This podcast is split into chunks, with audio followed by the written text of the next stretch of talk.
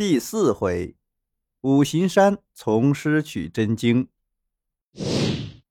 五百年以后，观音菩萨奉了如来佛的法旨，带着锦南袈裟等五件宝贝，跟晦暗行者一块来到东土大唐，寻找去西天求取三藏真经的人。师徒二人在半空中驾着云，来到大唐京城长安的上空。这时已是贞观十三年。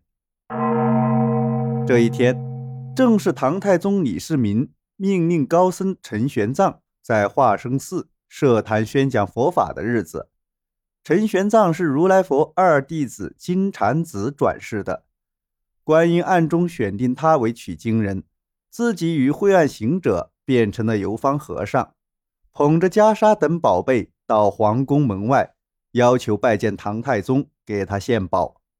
唐太宗一向喜欢佛经，立即叫他们上殿，问那些宝贝一共要多少钱。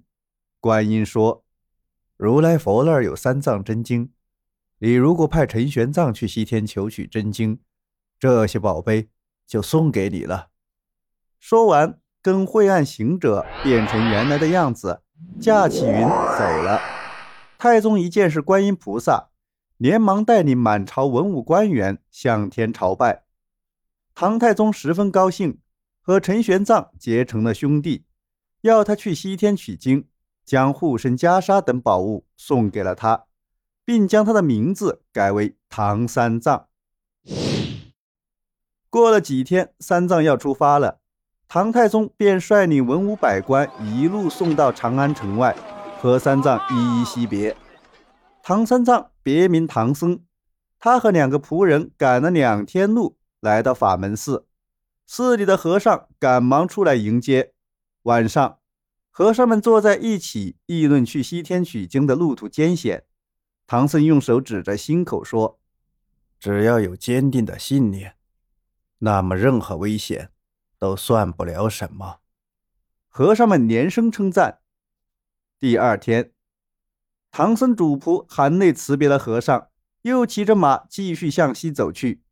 不几天，就来到了大唐的边界河州。镇边总兵和本地的和尚道士把唐僧主仆接到福源寺休息。第二天天还没亮，唐僧就把两个仆人叫了起来。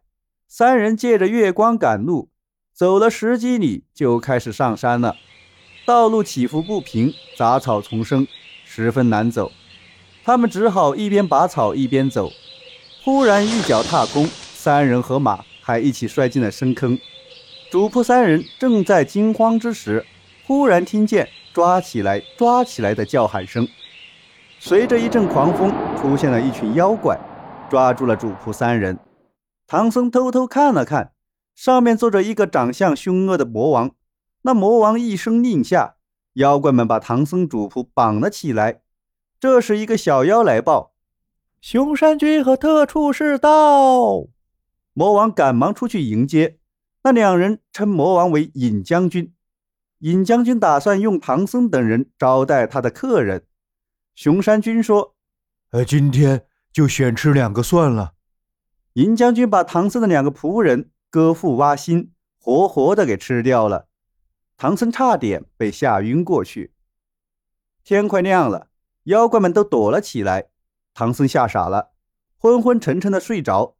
忽然，一个拄拐杖的老人慢慢走向他来，把手一挥，捆绑唐僧的绳子就断了。又向他吹一口气，唐僧醒了过来，连忙躬身施礼，感谢老人。老人说：“这个地方叫双叉岭，是个危险的地方。”老人让唐僧拿上包袱，牵着马，把他领到大路上来。唐僧连忙拴好马，准备感谢。抬头一看，老人已趁着一只红顶白鹤飞走了。从空中掉下一张纸条，唐僧接过一看，才知道老人就是太白金星，于是赶忙向空中不停地施礼。唐僧骑着马，沿着山路往前走，走了半天也不见一个人。他又渴又饿，想找点水喝。忽然看见前面有两只凶恶的老虎，张开了血盆大嘴。又往四周看看，发现身后是吐着红信的毒蛇，左边是有毒的虫子，右边又是些从未见过的野兽。唐僧被困在中间，急得不知道如何是好，只好听天由命了。就在这危急关头，野兽忽然都逃跑了。唐僧惊奇地四处观看，只见一个手拿钢叉、腰挂弓箭的大汉从山坡上走了过来。唐僧连忙跪下，合掌高叫：“大王救命！”那大汉挽起唐僧说：“哈哈，我哪里是什么大王，只不过是一个猎户。我叫刘伯清。”刘伯清请唐僧到家中做客，唐僧非常高兴，牵着马来到了刘伯清的家。第二天，唐僧要上路了。刘伯清按照母亲的意思，带了几个人，拿着捕猎的工具，要送一送唐僧。走了半天，他们来到一座大山前。他们走到半山腰，刘伯清等人站住说：“长老，前面就要到两界山了。山东边归大唐管，山西边是鞑靼的疆域，我们是不能过去的。您您自己走吧。”一路上要多多小心啊！唐僧只好和他们道别。忽听山脚下有人大喊：“师傅，快过来！师傅，快过来！”唐僧吓得胆战心惊。刘伯清赶忙说：“长老莫怕，听老人说，当年王莽造反的时候，这座山从天而降，山下还压着一个饿不死、冻不坏的神猴。”刚才肯定是那神猴在叫喊，长老不妨过去看看。这神猴正是当年被如来压在山下的孙悟空。他一见唐僧，就喊道：“师傅，快救我出去！我保护你到西天取经。几天前，观音菩萨来劝过我，让我给你当徒弟。”唐僧听了非常高兴，可是又很发愁，没有办法把孙悟空救出来。孙悟空说：“只要把山顶上如来佛的金字压铁拿掉就行了。”唐僧拿掉了金字压铁后，按照悟空的要求，和刘伯清等人退到了十里之外的地方等着。忽然一声天崩地裂般的巨响，五行山裂成两半，顿时飞沙走石，满天灰尘，让人睁不开眼睛。等到唐僧睁开眼睛时，悟空已经跪在地上给他叩头。唐僧见他赤身裸体，就从包袱里拿出一双鞋和一条裤子让他穿上。刘伯清见唐僧收了徒弟，非常高兴，告别了唐僧师徒，回家去了。悟空立刻收拾行李，和师傅一道出发。没过多久，师徒二人走出了大唐边界，忽然从草丛中跳出一只大老虎。孙悟空赶忙放下行李，从耳朵中取出金箍棒，高兴地说。老孙已经五百多年没用这宝贝了，今天用它弄件衣服穿穿。说完，抡起金箍棒就对着老虎狠命一击，老虎当场就死了。唐僧见了，惊得连嘴都合不住。悟空拔了根毫毛，变成一把尖刀，剥了虎皮，做了条皮裙围在腰间，然后恭恭敬敬地扶唐僧上马，师徒继续赶路。忽然一声口哨声，跳出六个强盗，要抢他们的马和行李。悟空放下行李，笑着说：“我原来也是做山大王的，把你们抢的金银珠宝分我一半吧。”强盗们一听，气得头发都竖了起来，拿着刀枪就往悟空头上砍。可是乒乒乓乓砍了七八十下，也没伤着悟空半根毫毛。悟空见他们打累了，高喊一声。该俺老孙玩玩了。他取出金箍棒，一个个打，六个强盗就变成了肉酱。唐僧见了，很不高兴地说：“他们虽然是强盗，但也不至于都要打死。你这样残忍，怎能去西天取经呢？”阿弥陀佛。孙悟空最受不了别人的气，他听师傅这样一说，压不住心中的怒火，高声喊道。既然师傅这样说，那我就不去西天取经了。您自己去吧，老孙我可要回花果山了。说完，纵身一跳，驾上筋斗云，往东飞去了。等到唐僧抬起头，已经看不见孙悟空了。唐僧没办法，只好把行李放在马背上，一手拄着锡杖，一手牵着马，慢慢的往西走去。不久，就见对面来了位老妇人，手里捧着一件衣服和一顶花帽。唐僧赶忙牵住马，双手合掌，让路给老妇人过。那老妇人走在唐僧跟前，说道：“你从哪里来呀？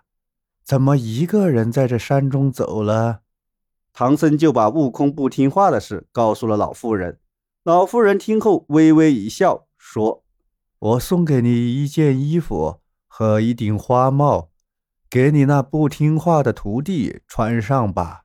唐僧苦笑着说：“哎，徒弟已经走了，要这些还有什么用了？”老妇人笑着说：“别急，徒弟我会帮你找回来的。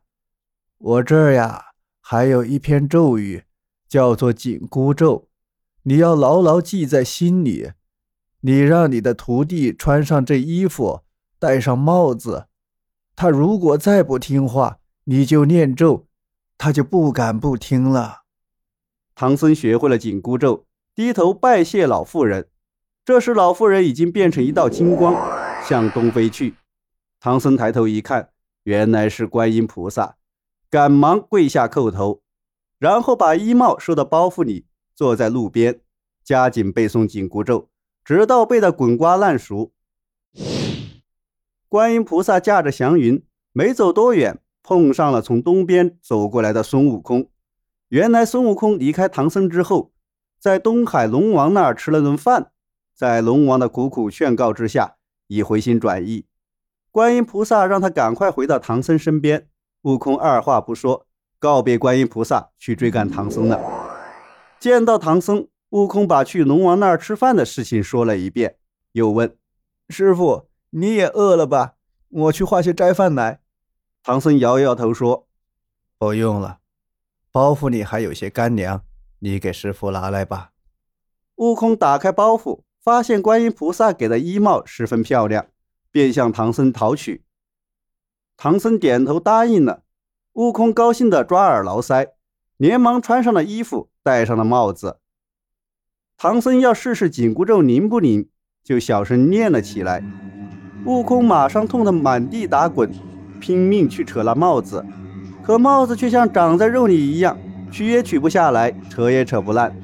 悟空发现头痛是因为师傅在念咒，嘴里喊着：“师傅别念了，别念了！”暗地里取出金箍棒，想把唐僧一棒打死。唐僧见了。紧箍咒越念越快，悟空的头越来越疼，没有办法，只好跪地求饶：“师傅，是我错了，徒儿知道错了，不要再念咒了吧。”唐僧见他已经知错，就住了口。悟空的头马上就不痛了。他想这咒语一定是观音菩萨教的，就吵着要去南海找观音菩萨算账。唐僧说：“他既然能教我这紧箍咒，肯定也会念咒。”悟空猛吸了一口气，不再胡来，发誓以后一定听师傅的话，保护唐僧西天取经。